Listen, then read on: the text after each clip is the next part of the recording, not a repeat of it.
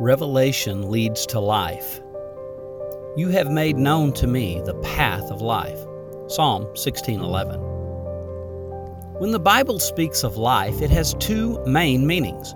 One is that of abundant life, fulfilling life.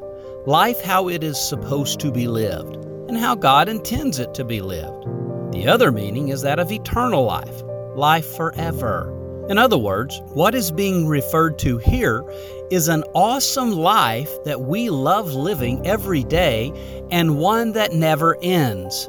And this is the path that God intends to make known, reveal to us. You make known to me. This is a precursor, it is a condition. The promise that follows will not happen if God does not do His part by showing us Himself and giving us what the Bible calls the knowledge of God, a treasure worth our continuous asking. See Ephesians 1:17. Peter says that through the knowledge of God comes grace and peace. 2 Peter 1 2. The most treasured possession we can have is the revelation of the knowledge of God in our hearts.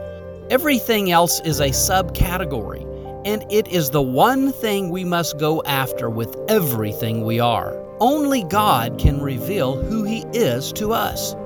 And this revelation has come through Jesus Christ, who is the radiance of God's glory and the exact representation of His being.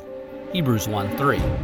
This revelation will forge in our brains positive pathways that lead to an awesome life.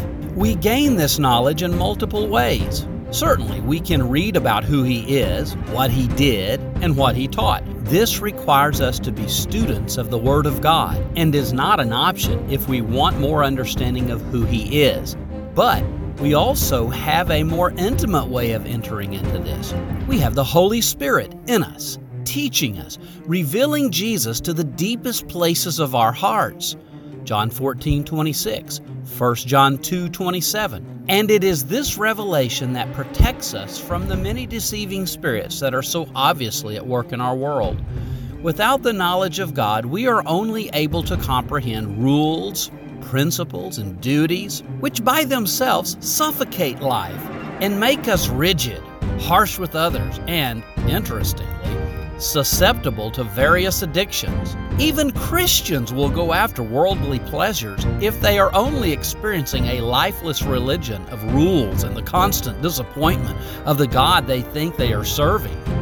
We are hindered in our experience of abundant life only to the extent that we are enslaved to the lies we believe about God and ourselves.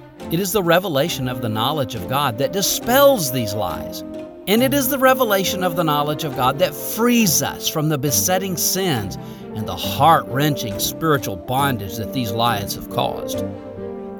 The false beliefs that we embrace move us to automatic action that results in bad habits and addictions, which means we are compelled to do things sometimes without right thinking, or sometimes in spite of right thinking.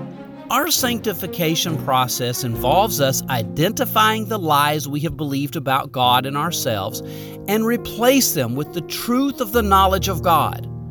Prayer and deliverance may be part of the equation, but the ruts of bad thinking that we have spent years developing do not get wiped out and replaced overnight. However, through the Holy Spirit revealing the knowledge of God, we can change the way we think and thus change the way we live. 2 Thessalonians 2:13, John 17:17. 17. Listen. The drab, dull, spiritually bound Christian existence that creates constant frustration and disappointment that so many of us are familiar with is not our destiny. It is not God's intention, and we do not have to put up with it anymore.